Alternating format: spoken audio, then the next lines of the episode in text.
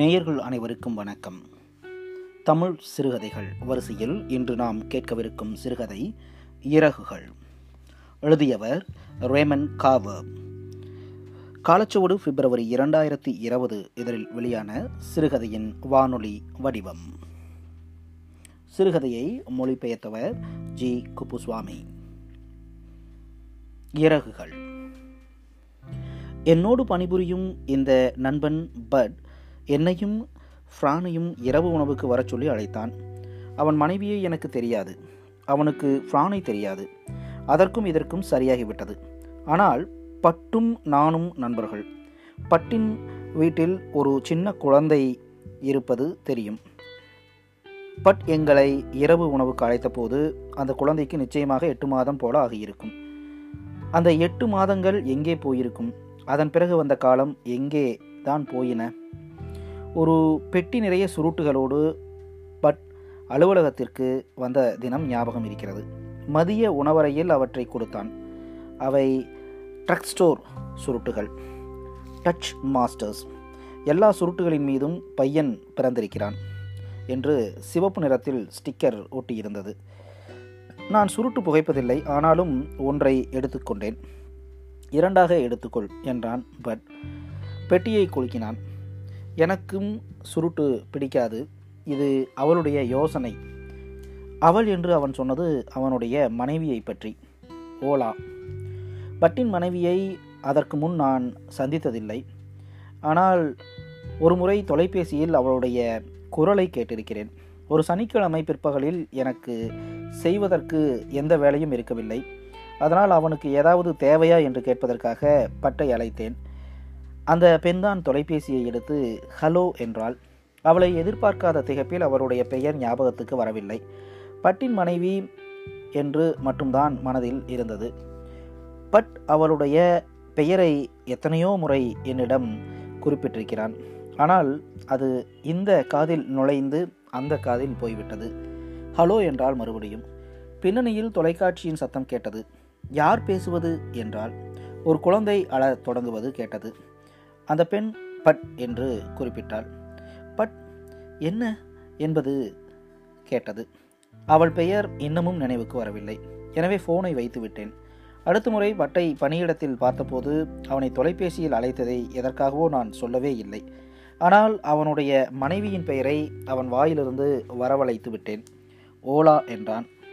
ஓலா எனக்குள் சொல்லிக்கொண்டேன் ஓலா. பெருசாக ஒன்றுமில்லை என்றான் பட். நாங்கள் உணவறையில் காஃபி அறிந்து கொண்டிருந்தோம்.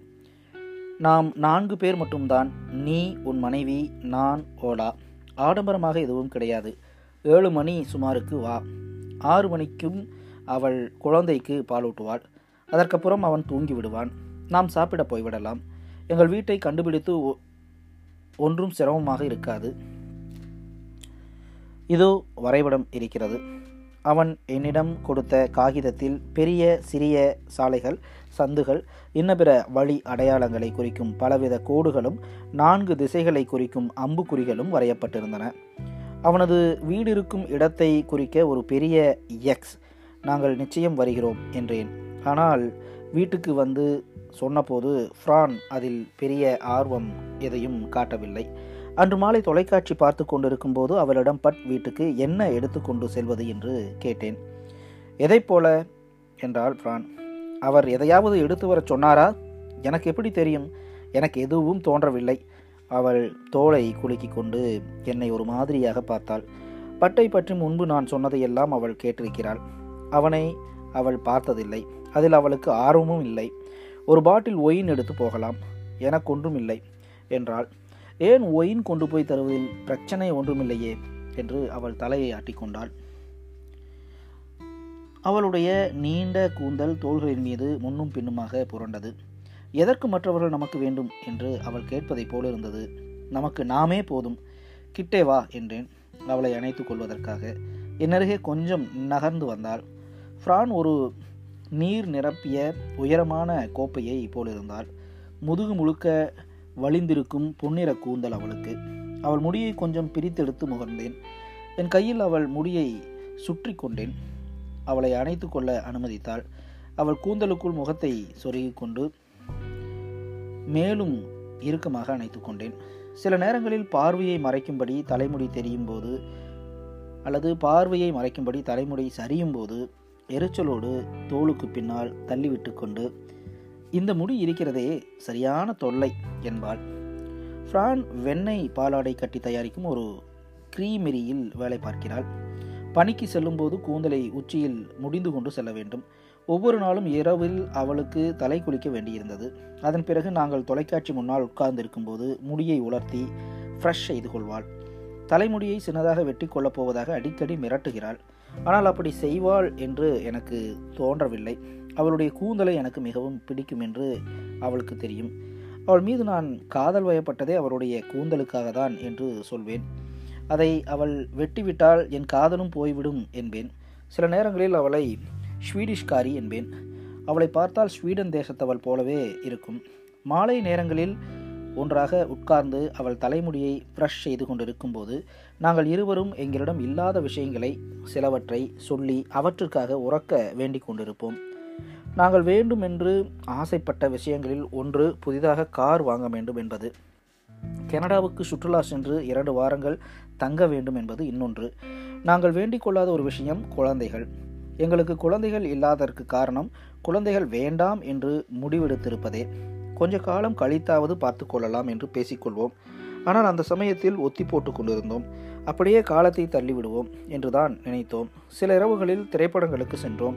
மற்ற இரவுகளில் வெறுமனே தொலைக்காட்சி பார்த்து கொண்டிருந்தோம். சில இரவுகளில் ரொட்டி அல்லது கேக் செய்வாள். எதுவாக இருந்தாலும் ஒரே நேரத்தில் உட்கார்ந்து காலி செய்து விடுவோம். ஒருவேளை அவர்கள் ஒயின் குடிக்காதவர்களாக இருக்கலாம் என்றேன். அப்படியே இருந்தாலும் ஒயின் எடுத்துச் செல்லுங்கள். அவர்கள் குடிக்காவிட்டால் நாம் குடிப்போம் என்றால் வெள்ளையா சிவப்பா என்றேன். நான் சொன்னதை கவனிக்காமல் இனிப்பாக எதையாவது எடுத்துச் செல்வோம் என்றால் எதை எடுத்துக்கொண்டு போனாலும் எனக்கு அக்கறை இல்லை. உங்களுடைய நண்பர் வீடு பெரிதாக அலட்டி கொள்ள வேண்டாம். எனக்கு வருவதற்கு விருப்பமே இல்லை. இல்லாவிட்டால் நான் ராஸ்பெரி காஃபி ரிங் செய்கிறேன் அல்லது கப் கேக்குகள். சாப்பாட்டுக்கு பிறகு தருவதற்காக டெஸ் டெசர்ட் வைத்திருப்பார்கள். அதை தயாராக வைத்திருக்காமல் யாரையும் விருந்துக்கு அழைக்க மாட்டார்கள் என்றேன். அரிசி புட்டிங் வைத்திருக்கலாம் அல்லது ஜெல் ஓ. நமக்கு அது பிடிக்கவே பிடிக்காது என்றால் அந்த பெண்ணை பற்றி எனக்கு எதுவும் தெரியாது. அவள் எதையெல்லாம் வைத்திருப்பாள் என்று நமக்கு எப்படி தெரியும்? அவள் நமக்கு ஜெல்லோ பரிமாறிவிட்டால் ஃப்ரான் தலையை ஆட்டிக்கொண்டாள் நான் தோலை குலுக்கிக் கொண்டேன். அவள் சொன்னது சரிதான். அவர் உங்களுக்கு கொடுத்த அந்த சுருட்டுகளை அவற்றை எடுத்துக்கொள்ளுங்கள் அப்புறம் நீங்களும் அவரும் இரவு உணவுக்கு ஏதாவது பார்லருக்கு போய் சுருட்டு பிடியுங்கள். போர்ட் ஒயின் குடியுங்கள். அல்லது சினிமாக்களில் வருபவர்களைப் போல் எதையாவது குடியுங்கள். சரி நாம் வெறுமனே போகலாம் என்றேன். நான் செய்த ரொட்டியை எடுத்துக்கொண்டு போகலாம் என்றாள் ஃப்ரான்.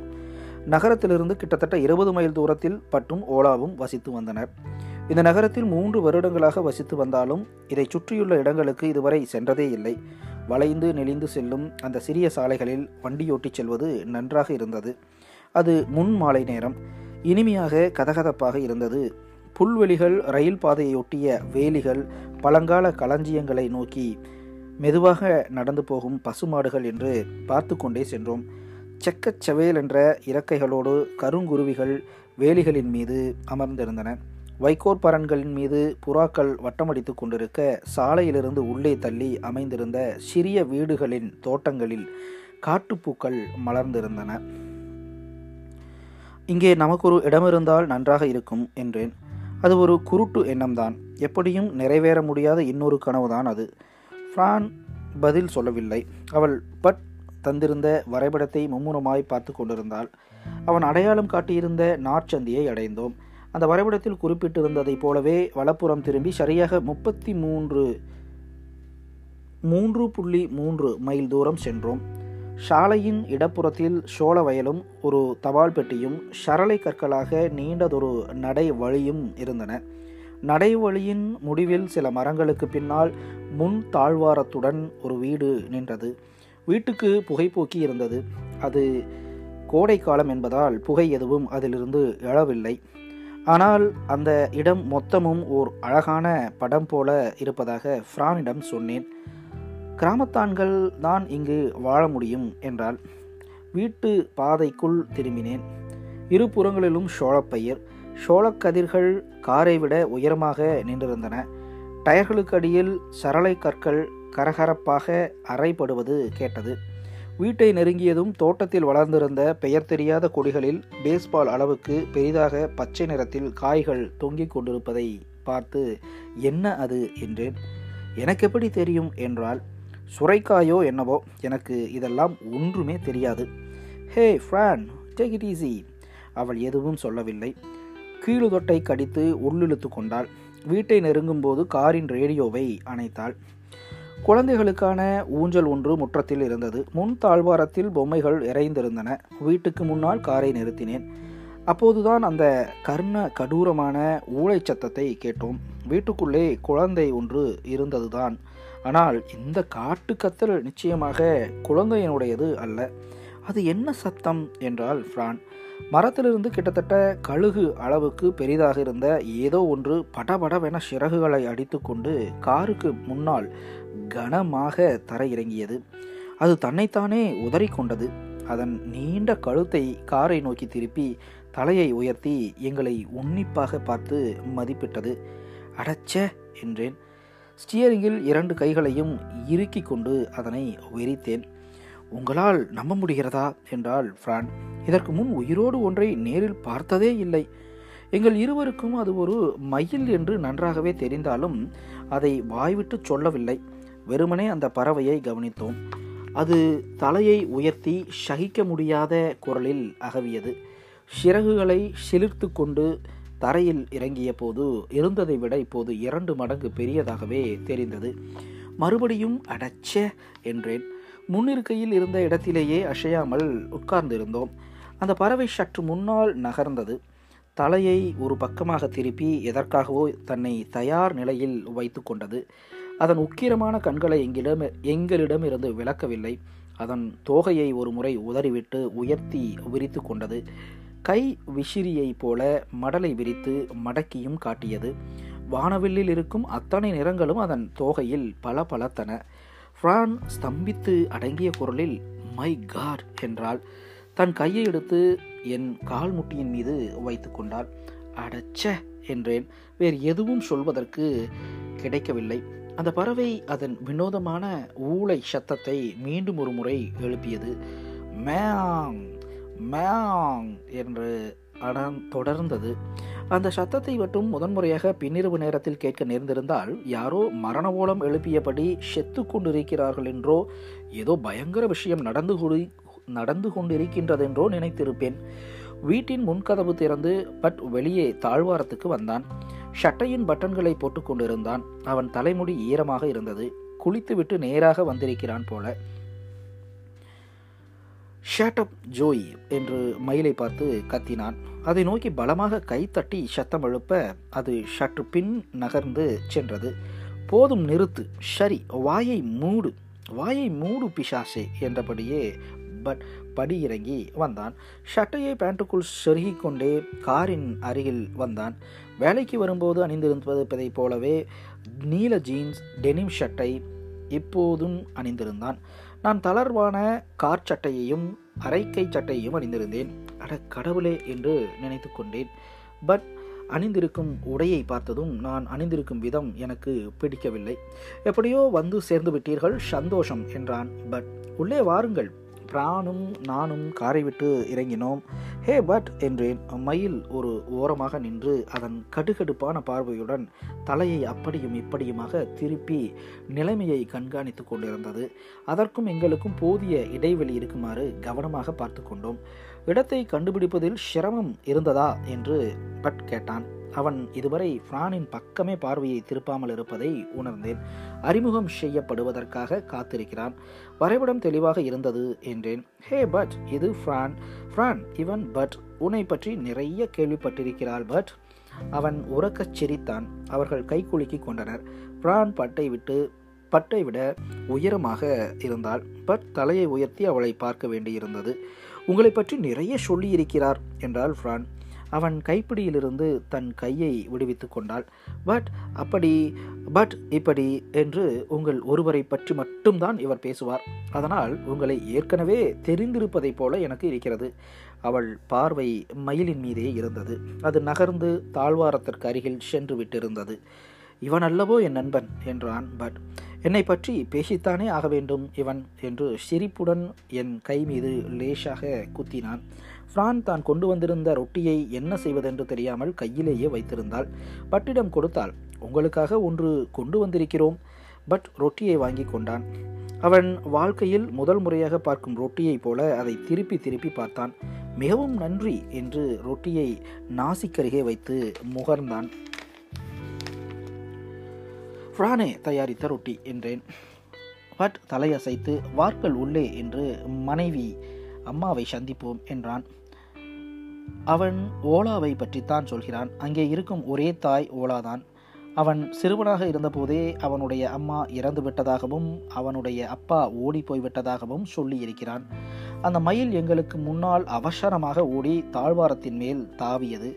பட் வீட்டு கதவை திறக்க பிரானின் காலை உரசிக்கொண்டு வீட்டுக்குள் நுழைய முயன்றது. பிரான் ஓ என்று கத்தினாள். ஜோயி காட் டேமிட் என்று பட் அந்த பறவையின் தலையில் அடித்தான். மயில் சற்று பின்வாங்கி கொண்டு உடம்பை உதறிக்கொண்டது.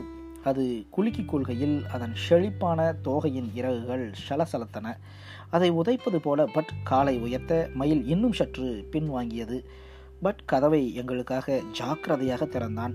இவள் இந்த தொல்லையை வீட்டுக்குள் சேர்த்து விடுகிறாள். அது உள்ளே வந்ததுமே மேஷையில் ஏறி இருப்பதையெல்லாம் ஷாப்பிட பார்க்கிறது. கட்டிலில் ஏறிக்கொண்டு தூங்குகிறது. பிரான் உள்ளே நுழைவதற்கும் முன் நின்று வீட்டின் முன் விளைந்திருந்த சோளப்பயிர்களை திரும்பி பார்த்து அழகான இடத்தில் வசிக்கிறீர்கள் என்றாள். பட் இன்னமும் கதவை பிடித்துக்கொண்டு நின்றிருந்தான். இல்லையா ஜாக்? நிச்சயமாக என்றேன். அவள் எப்படி சொன்னது ஆச்சரியமாக இருந்தது. பட் இன்னமும் கதவை பிடித்து கொண்டுதான் நின்றிருந்தான். மயிலை நோக்கி விரட்டுவதை போல பாவனை செய்துவிட்டு இதை போன்ற ஒரு இடத்தில் அப்படியே மயங்கி சும்மா இருந்துவிட முடியாது. உங்களுக்கு வேலை வைத்து கொண்டே இருக்கும். கொஞ்ச நேரம் கூட சோம்பி இருக்க முடியாது என்றான். சரி உள்ளே செல்லுங்கள் நண்பர்களே. ஏய் பட் அங்கே இருப்பது என்ன செடி? அதெல்லாம் தக்காளி என்றான். பட் சரியான விவசாயி தான் நீங்கள் என்று பிரான் தலையை ஆட்டிக்கொண்டாள் பட் வாய் விட்டு சிரித்தான். உள்ளே சென்றோம். குள்ளமாக குண்டாக இருந்த அந்த பெண் எங்களுக்காக வீட்டு கூடத்தில் காத்திருந்தாள். தலைமுடியை உச்சியில் கொண்டையாக முடிந்திருந்தாள். ஏப்ரனின் கையை மேலே சுருட்டி விட்டிருந்தாள். கண்ணங்கள் செக்கச் செவேலென்று சிவந்திருந்தன. அவளை முதலில் பார்ப்பதற்கு மூச்சு திணறலில் அவஸ்தைப்படுபவளைப் போல தெரிந்தது. என்னை ஒரு முறை தலை முதல் கால் வரை பார்த்துவிட்டு ஃப்ரானை நோக்கி பார்வையை திருப்பினார். பார்வையில் விரோதமில்லை வெறும் பார்வை. ஃப்ரானை உற்று பார்த்து கொண்டே இருந்தாள். அவள் முகம் மேலும் சிவந்தது. ஓலா இது ஃப்ரான் இது என் நண்பன் ஜாக். உனக்கு ஜாக் பற்றியெல்லாம் தெரியும் சொல்லி இருக்கிறேன் நண்பர்களே இது ஓலா. அவன் ஓலாவிடம் ரொட்டியை கொடுத்தான். என்னது? என்றால் ஓ வீட்டிலேயே தயாரித்த ரொட்டி.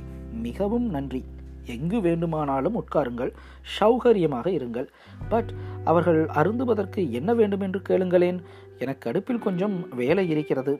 ஓலா ரொட்டியோடு சமையல் அறைக்கு சென்றால் உட்காருங்கள் என்றான் பட் பிரானும் நானும் ஷோஃபாவில் அமர்ந்தோம்.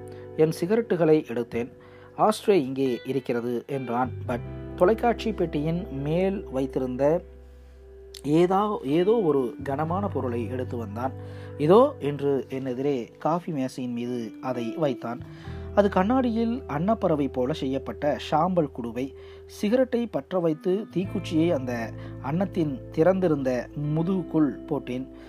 அன்னத்திடமிருந்து மெல்லிய புகைச்சுருள் வரு எழும்பி வருவதை பார்த்து கொண்டிருந்தேன். ஓடிக்கொண்டிருந்த வண்ண தொலைக்காட்சியை ஒரு நிமிடம் பார்த்தோம். திரையில் ரேஸ்கார்கள் பந்தய தடத்தில் ஷீறி பாய்ந்து கொண்டிருந்தன. வர்ணனையாளர் மந்தமான குரலில் பேசிக் கொண்டிருந்தார். விரைவில் வரப்போகும் பரபரப்புக்காக இப்போது தன்னை அடக்கி கொண்டிருப்பதை போல் இருந்தது அதிகாரப்பூர்வமான அறிவிப்பு வருவதற்காக காத்து கொண்டிருக்கிறோம் என்றார் வர்ணனையாளர். நீ இதை பார்க்கப் போகிறாயா? என்றான் பட் அவன் இன்னமும் நின்று கொண்டே இருந்தான். எனக்கு இதில் ஆர்வமில்லை என்றேன். எனக்கும் உண்மையில் ஆர்வமில்லைதான். ஃப்ரான் தோலை குலுக்கினாள். இது இருந்தால் என்ன இல்லாவிட்டால் என்னவென்று சொல்வதைப் போல் இருந்தது. அவளை பொறுத்தவரை ஒரு நாள் பாழாகிவிட்டது. இன்னும் இருபது சுற்றுகள் பாக்கி இருக்கின்றன என்றான் பட் இப்போது போட்டி மும்முரமாயிருக்கிறது. கொஞ்ச நேரத்துக்கு முன்பு பெரிய விபத்து. ஆறு கார்கள் ஒன்றோடொன்று மோதி கலேபரமாகிவிட்டது. சில ஓட்டுநர்களுக்கு நல்ல அடி. எந்த அளவுக்கு பலத்த காயம் என்று இவர்கள் இன்னும் அறிவிக்கவில்லை. அதை விடு என்றேன். போட்டியை பார்ப்போம். இந்த அசிங்கம் பிடித்த கார்களில் ஒன்று இப்போது நாம் பார்த்து கொண்டிருக்கும் போதே வெடித்து சிதறினால் நன்றாக இருக்கும் என்றால் ஃப்ரான். இல்லாவிட்டால் ஏதாவது ஒரு கார் கூட்டத்துக்குள் புகுந்து அங்கே ஹாட் டாக்ஸ் விற்று கொண்டிருப்பவன் மீது மோதி நசுக்க வேண்டும். அவன் கொற்ற முடிக்கற்றை ஒன்றை விரல்களுக்கிடையில் சுழற்றி கொண்டு தொலைக்காட்சி திரையை வெறித்தபடியே சொன்னாள். அவள் ஏதாவது கிண்டல் செய்கிறாளா? என்பது போல பட் அவளை பார்த்தான். அந்த விபத்து ஐயோ பயங்கரம். ஒரு கார் மீது இன்னொரு கார் அதன் மீது பின்னால் வந்த கார் என்று ஒன்றோரொன்று மோதி அந்த இடம் முழுக்க கார்களின் உடைந்த பாகங்களும் மனிதர்களும் சிதறி இருந்ததை பார்க்கும்போது சரி என்ன சாப்பிடுகிறீர்கள்? எங்களிடம் ஏழ் இருக்கிறது. ஒரு பாட்டில் ஓல்டு க்ரோ இருக்கிறது. நீ என்ன குடிக்கப் போகிறாய் என்று பட்டிடம் கேட்டேன். ஏல் என்றான். நன்றாக குளிர்ச்சியாக இருக்கிறது. நானும் ஏல் அருந்துகிறேன் என்றேன். நான் அந்த ஓல்டு க்ரோ கொஞ்சம் தண்ணீர் கலந்து எடுத்துக்கொள்கிறேன் என்றால் ஃப்ரான். கொஞ்சம் பெரிய கோப்பை வேண்டும். ஐஸ் கட்டிகளோடு. நன்றி பட் சரி என்றான் பட் தொலைக்காட்சி மீது இன்னொரு முறை பார்வையை ஓட்டிவிட்டு சமலை சமையலறைக்கு நகர்ந்தான். பிரான் என்னை சீண்டி தொலைக்காட்சி பெட்டி இருந்த திசையை நோக்கி ஷாடை காட்டினாள். அதன் மேலே இருப்பதை பாருங்கள் என்று கிசு கிசுத்தாள். பார்த்தீர்களா? அவள் பார்க்கும் இடம். நோக்கி பார்வையை செலுத்தினேன். ஒரு மெல்லிய சிவப்பு பூச்சாடியில் தோட்டத்தில் வளர்ந்த டெய்சி பூக்களை செருகி வைத்திருந்தார்கள்.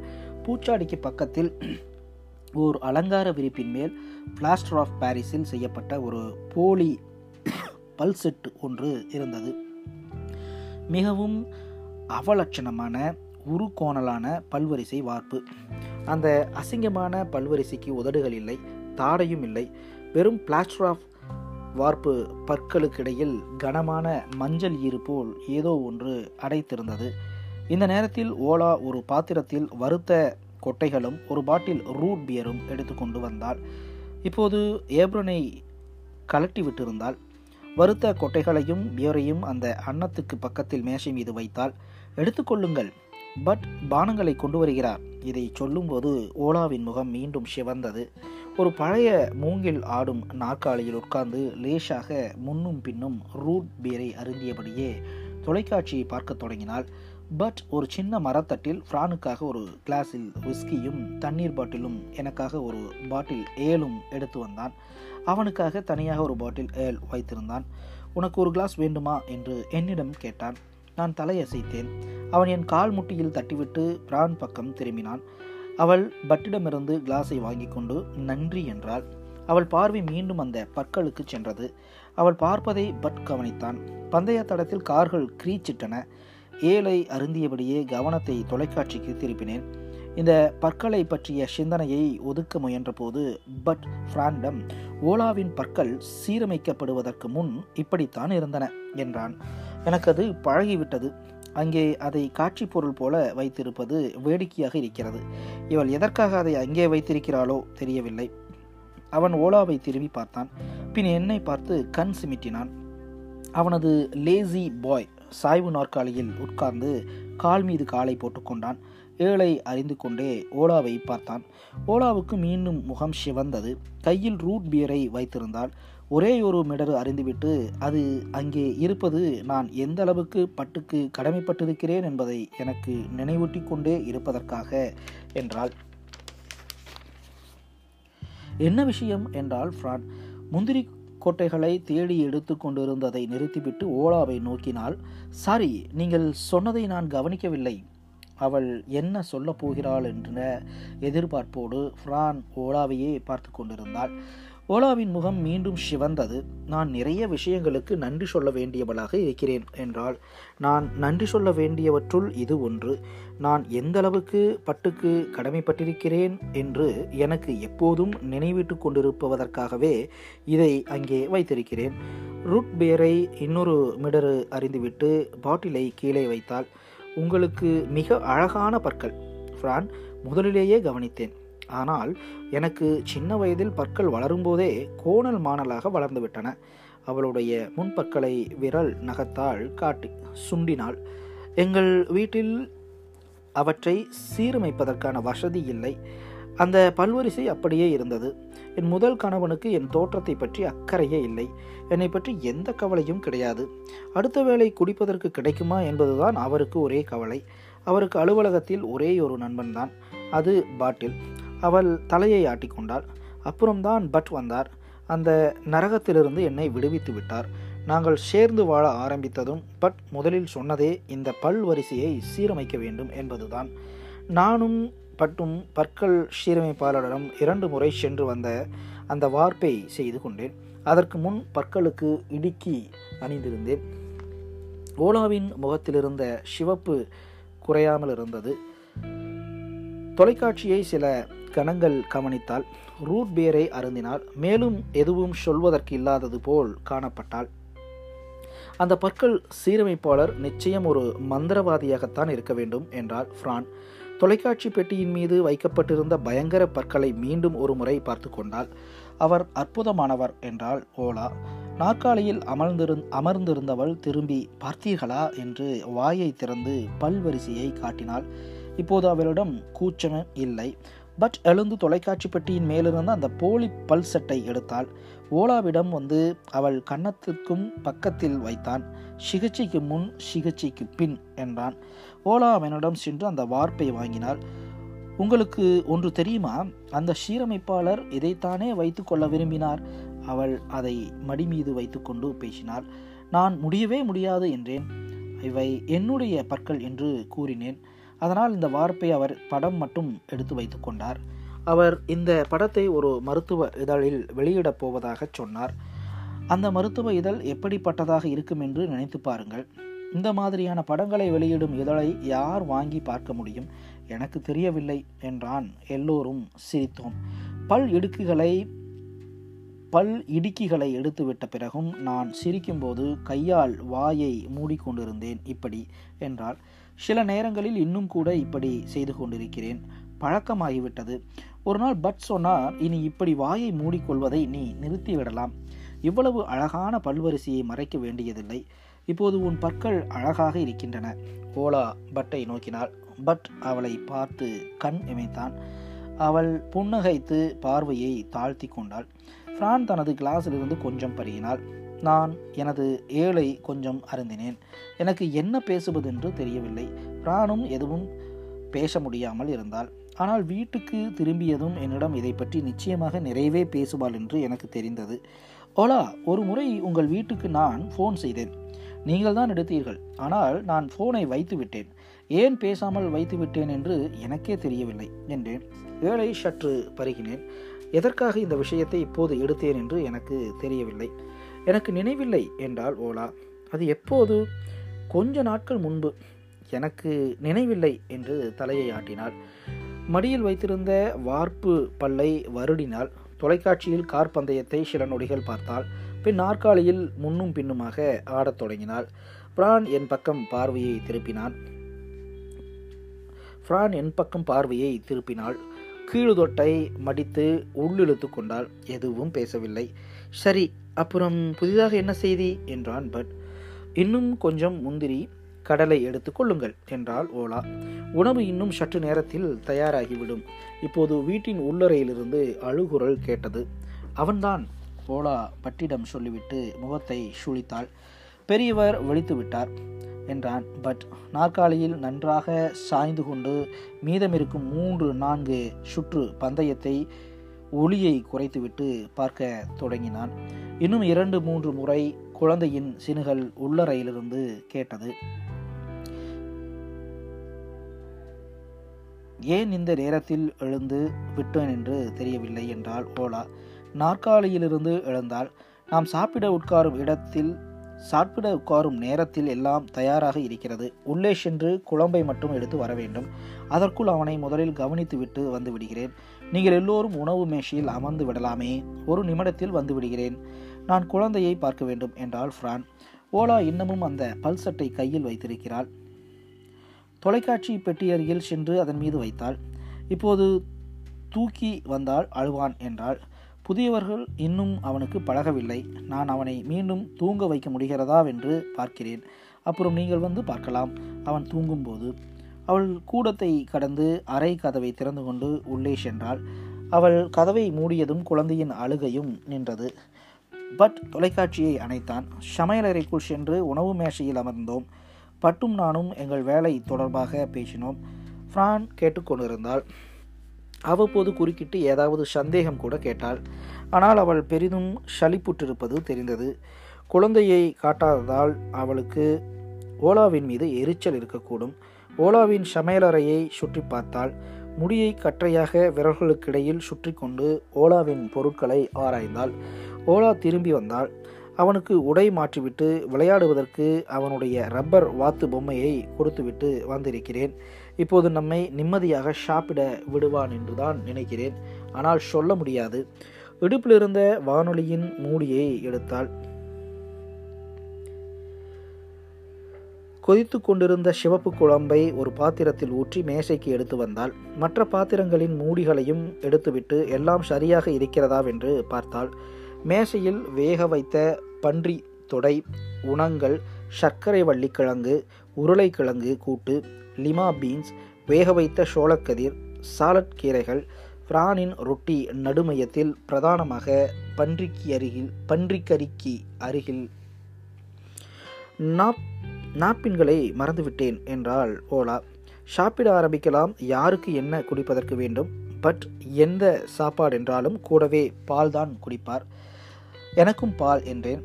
பிரான் எனக்கு தண்ணீர் என்றால் நானே எடுத்துக்கொள்கிறேன். நீங்கள் எழுந்திருக்க வேண்டாம். உங்களுக்கு நிறைய வேலைகள் இருக்கின்றன.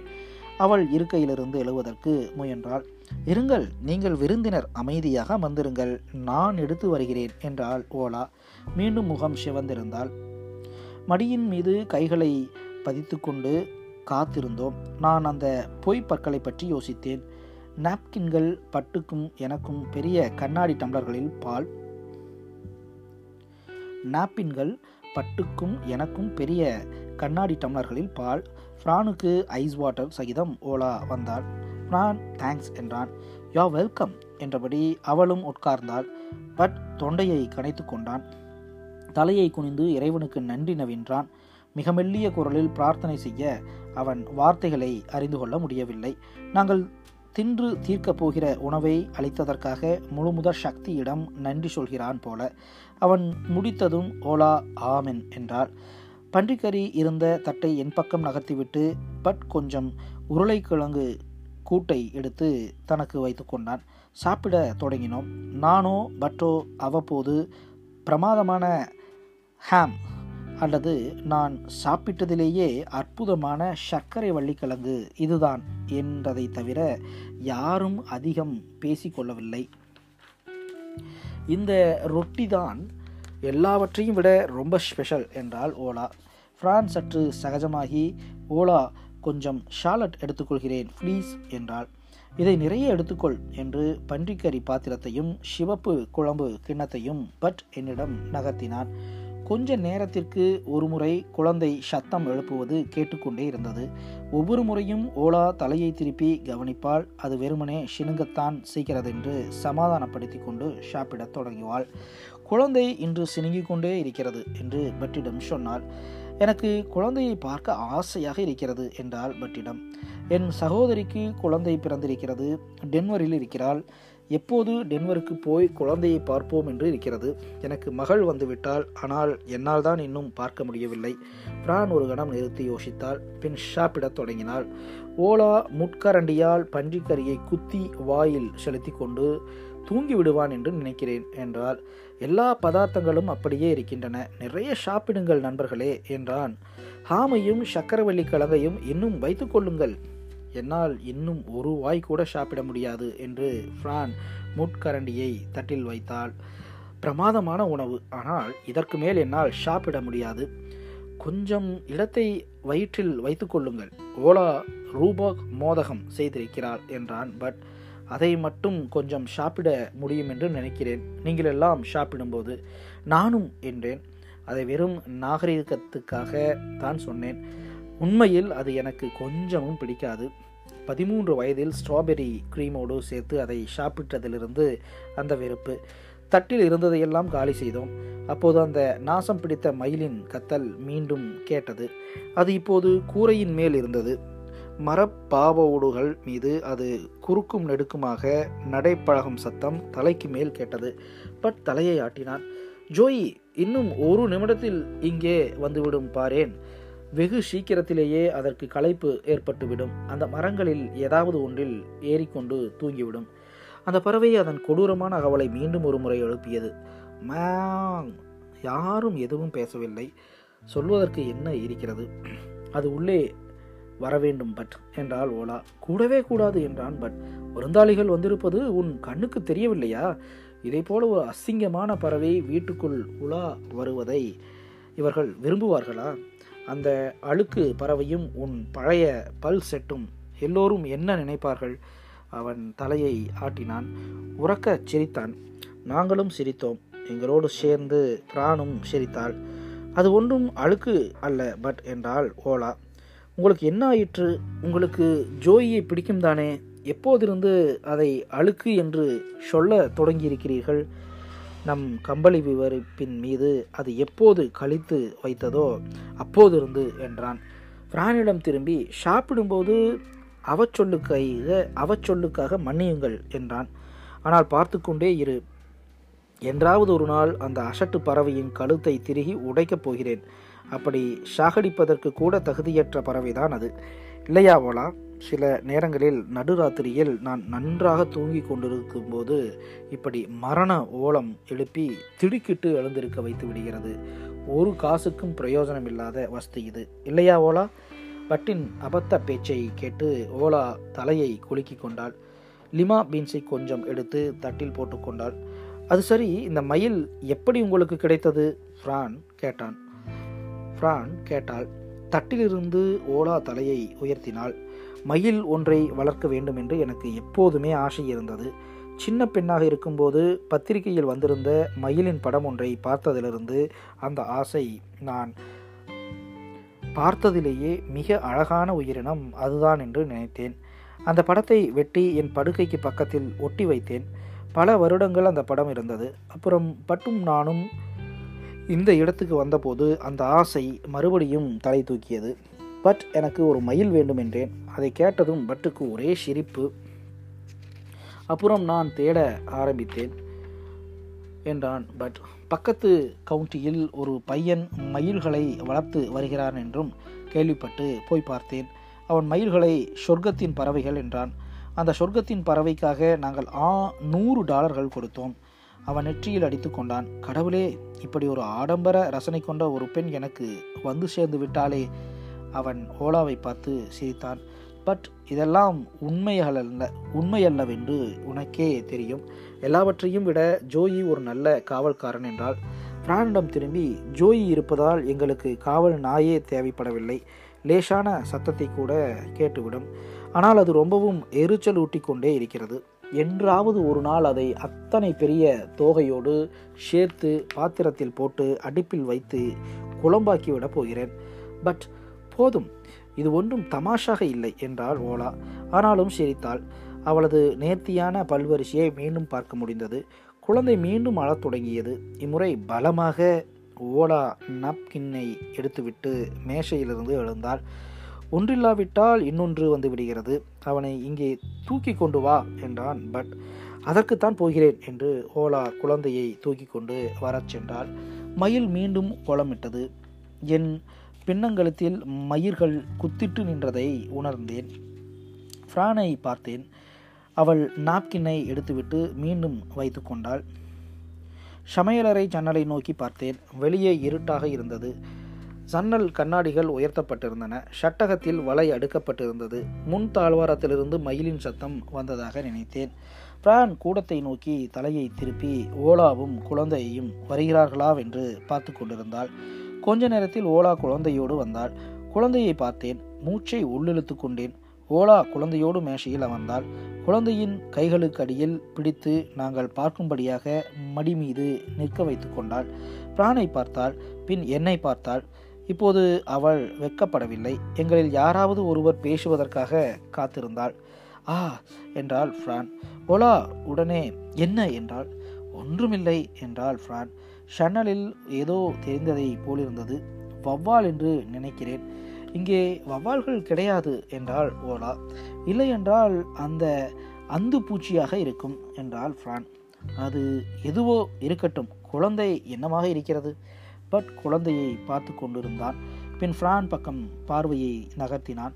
நாற்காலியை பின்னால் சாய்த்து கொண்டு தலையை ஆட்டினான். மீண்டும் தலையை ஆட்டியபடியே பரவாயில்லை இருக்கட்டும். யாரும் எதற்காகவும் கவலைப்பட வேண்டாம். இவன் தற்போதைக்கு அழகு போட்டி எதிலும் ஜெயிக்கப் போவதில்லை. இவன் ஒன்றும் கிளாக் கேபிள் அல்ல. கொஞ்ச காலம் போகட்டும். அதிர்ஷ்டம் இருந்தால் இவனும் அவங்க அப்பனை போலவே ஆகிவிடுவான். குழந்தை ஓலாவின் மடியில் நின்று கொண்டு மேஷையை சுற்றி உட்கார்ந்திருந்த எங்களை பார்த்தது. ஓலா தன் கைகளின் பிடியை எடுத்துவிட்டு முதுகை தாங்கி கொண்டாள். குழந்தை தனது புஷ்டியான கால்களில் ஆடிக்கொண்டு நின்றது. இதை சொல்லித்தான் ஆக வேண்டும். நான் இதுவரை பார்த்ததிலேயே மிகவும் அவலட்சணமான குழந்தை இதுதான். எந்தளவு விகாரம் என்றால் என்னால் எதுவும் பேச முடியாத அளவுக்கு. வாயிலிருந்து ஒரு சொல்லும் வரவில்லை. அது நோய்வாய்ப்பட்டிருப்பதாகவோ உருக்குலைந்திருப்பதாகவோ சொல்லவில்லை. அப்படியெல்லாம் இல்லை. வெறும் அவலட்சணம் அவ்வளவுதான். அதற்கு பெரிய சிவந்த முகம் இருந்தது. புடைத்திருக்கும் கண்கள் அகன்ற நெற்றி அப்புறம் அந்த தடித்த பெரிய உதடுகள். கழுத்தையே காணோம். மூன்று நான்கு மடிப்புகள் அந்த இடத்தில் இருந்தன. அவை ஒன்று திரண்டு இரண்டு காதுகள் வரை உருண்டிருந்தன. வழுக்கை தலையிலிருந்து துருத்தி கொண்டிருக்கும் காதுகள் கொழுப்புச் சதை மணிக்கட்டுகளிலிருந்து தொங்கின. கைகளும் விரல்களும் கொளுத்திருந்தன. அசிங்கம் என்று சொல்வது கூட குறைத்து சொல்வதாகவே இருக்கும். அந்த விகாரமான குழந்தை சத்தம் எழுப்பியபடி அதன் அம்மாவின் மடியில் மேலும் கீழும் குதித்தது. பின் குதிரையை நிறுத்தியது. பின் குதிப்பை நிறுத்தியது. முன்னால் குனிந்து அதன் தடிமனான கையை நீட்டி ஓலாவின் தட்டை தொட முயன்றது. நான் எத்தனையோ குழந்தைகளை பார்த்திருக்கிறேன். என் இளம் வயதில் என்னுடைய அக்காக்கள் இருவருக்கும் மொத்தம் ஆறு குழந்தைகள் இருந்தன. நான் சிறுவனாக இருந்த காலத்திலும் என்னை சுற்றிலும் நிறைய குழந்தைகள் இருந்தன. கதைகளிலும் இன்ன பிற விஷயங்களிலும் குழந்தைகளை நிறையவே பார்த்திருக்கிறேன். ஆனால் இந்த குழந்தையைப் போல பார்த்ததே இல்லை. பிரானும் வெறித்து பார்த்தபடியே இருந்தால் அவளுக்கும் என்ன சொல்வதென்றே தெரியவில்லை போல. குழந்தை புஷ்டியாகத்தான் இருக்கிறது இல்லையா? என்றேன். எதிர்காலத்தில் கால்பந்து விளையாட சென்றால் இவனை அடித்து கொள்ள யாரும் இருக்க மாட்டார்கள். நன்றாக சாப்பிடுகிறான். சாப்பாட்டுக்கு மட்டும் இந்த வீட்டில் குறையே வைப்பதில்லை என்றான். பட் அதை உறுதிப்படுத்துவதைப் போல ஓலா முட்கரண்டியால் சர்க்கரை வள்ளிக்கிழங்கை குத்தி எடுத்து குழந்தையின் வாய்க்கருகே நீட்டினாள். எங்களை பொருட்படுத்தாமல் இவன் என் குழந்தை இல்லையா? என்றால் அந்த குண்டு பாப்பாவிடம். குழந்தை முன்னால் குனிந்து வள்ளிக்கிழங்குக்காக வாயை திறந்தது. ஓலா முட்கரண்டியால் நேர்த்தியாக ஊட்டினாள். குழந்தை உற்சாகமாக மென்றபடி ஓலாவின் மடியில் முன்னும் பின்னுமாக ஆடியது. தனியாக எடுத்து எதிரோ செருகி வைத்திருந்ததைப் போல துருத்தி கொண்டிருக்கும் கண்கள். வித்தியாசமான குழந்தை ஓலா என்றால் பிரான் குழந்தையின் முகம் கூணியது திரும்பவும் சினுங்கத் தொடங்கியது. ஜோயியை உள்ளே வரவிடுங்கள் ஓலா பட்டிடம் சொன்னாள். பட் ஆடும் நாற்காலியை நிறுத்தினான். இவர்களுக்கு ஏதாவது ஆட்சேபம் உண்டா என்று கேட்க வேண்டும் என்றான். ஓலா ஃப்ரானை பார்த்தாள். பின் என் பக்கம் பார்வையை திருப்பினாள். அவள் முகம் மீண்டும் சிவந்தது. குழந்தை அவள் மடியில் விடாமல் துள்ளி கொண்டிருந்தது. கீழே இறங்க முயன்றது. இங்கே நாம் எல்லாரும் நண்பர்கள் என்றேன். நீங்கள் என்ன வேண்டுமானாலும் விரும்புவதை செய்யலாம். வந்திருக்கும் இடத்தில் ஜோயியை போன்ற ஒரு ராட்சச பறவை அங்கும் இங்கும் அலைவது இவர்களுக்கு பிடிக்காமல் போகலாம். அதை நினைத்து பார்த்தாயா ஓலா? ஓலா உங்களுக்கு பரவாயில்லையா நண்பர்களே? என்று எங்களிடம் கேட்டார் ஜோயி உள்ளே வந்தால் இந்த பறவையால் இன்றிரவு ஒரே பிரச்சனையாக இருக்கிறது. குழந்தையையும் கொடுத்தான். குழந்தையும் கூடத்தான். இவன் தூங்குவதற்கு முன்பு ஜோயியோடு விளையாடுவது பழக்கமாகிவிட்டது. மயிலும் சரி இவனும் சரி. அதற்காகத்தான் நிலை கொள்ளாமல் தவிக்கிறார்கள். இதற்கெல்லாம் எங்களை கேட்க வேண்டாம் என்றாள் ஃப்ரான். அது இங்கே வந்தால் எனக்கு ஒரு பிரச்சனையும் இல்லை. இவ்வளவு கிட்டத்தில் மயில்களை நான் பார்த்ததில்லை. அதனால் ஒரு ஆட்சேபனையும் இல்லை. அவள் என்னை நோக்கினாள். நானும் ஏதாவது சொல்ல வேண்டும் என்று நினைக்கிறாள் என்று தெரிந்தது. அட அதற்கென்ன? அதை உள்ளே விடுங்கள் என்றேன். என் கிளாஸை எடுத்து பாலை காலி செய்தேன். பட் எழுந்தான் முன் கதவுக்கு சென்று திறந்து திறந்தான். முற்றத்து விளக்குகளை போட்டான். உங்கள் குழந்தையின் பெயர் என்ன? ஃப்ரான் கேட்டாள். ஹெரால்ட் என்றால் ஓலா. தட்டிலிருந்து இன்னும் கொஞ்சம் சர்க்கரை வள்ளிக்கிழங்கை எடுத்து குழந்தைக்கு ஊட்டினாள். இவன் ரொம்பவும் கெட்டிக்காரன். இவனிடம் எல்லா இவனிடம் என்ன சொன்னாலும் புரிந்து கொள்வான். இல்லையா ஹெரால்ட்? உங்களுக்கும் குழந்தை பிறக்கட்டும். அப்போது புரிந்து கொள்வீர்கள் ஃப்ரான்.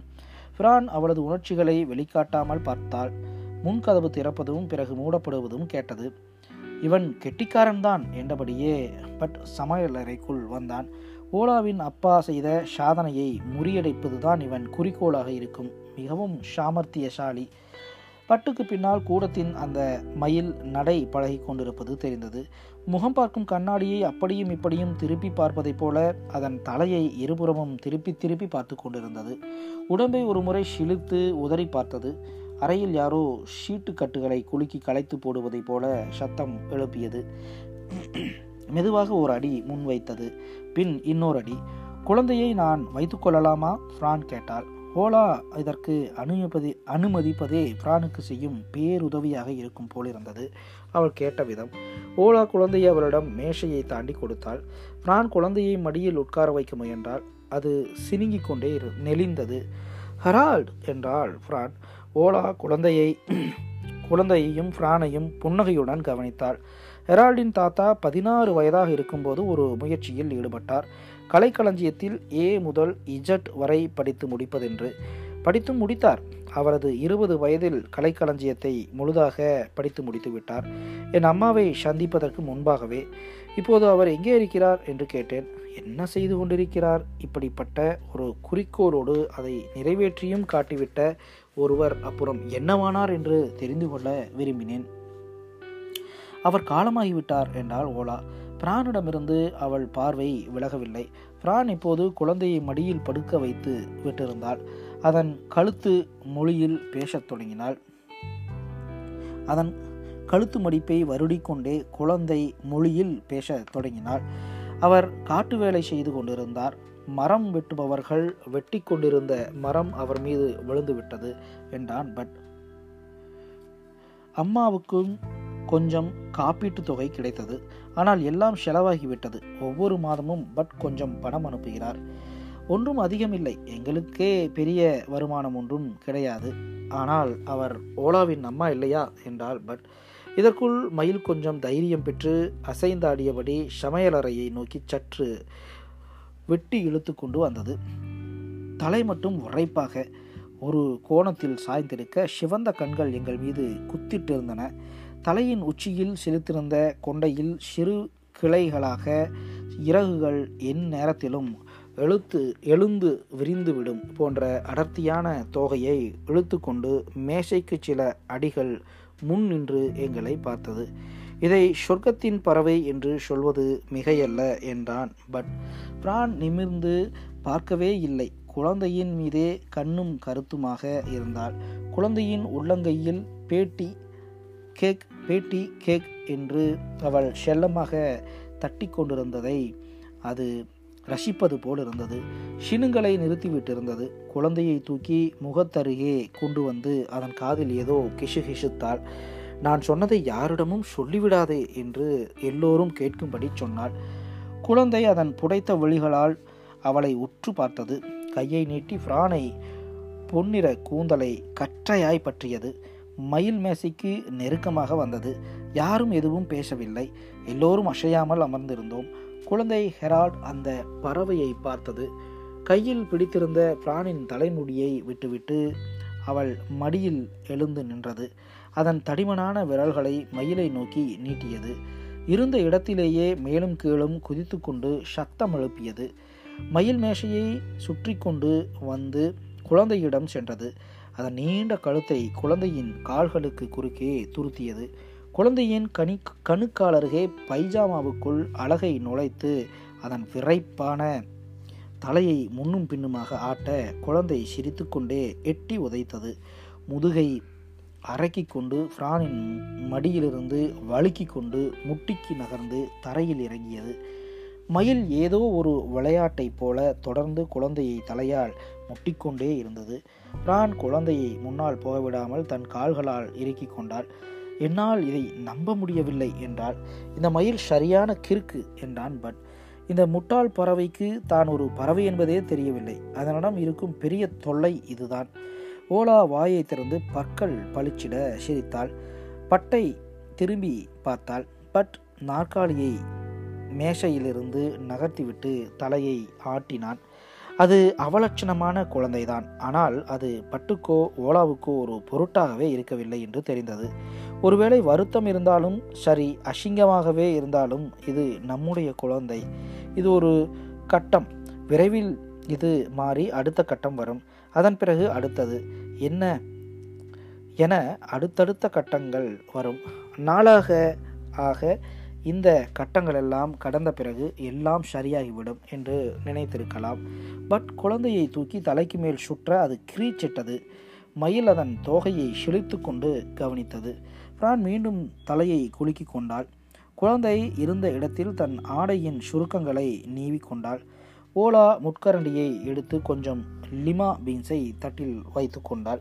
பட் குழந்தையை இடுப்பில் மாற்றி வைத்துக்கொண்டு இன்னும் மோதகமும் காஃபியும் சாப்பிட இருக்கின்றன என்றான். பட் ஓலா இன்னும் மோதகமும் காபியும் சாப்பிட இருக்கின்றன என்றான். பட் ஓலா இவர்கள் இருவரோடும் கழித்த அந்த மாலை பொழுது அற்புதமானது. அது நிகழ்ந்து கொண்டிருக்கும் போதே அது அற்பு அற்புதமானதாக இருப்பதை உணர்ந்திருந்தான். அந்த மாலை நேரத்தில் என் வாழ்க்கையின் கிட்டத்தட்ட எல்லா விஷயங்களுக்காகவும் திருப்தியாக உணர்ந்திருந்தேன்.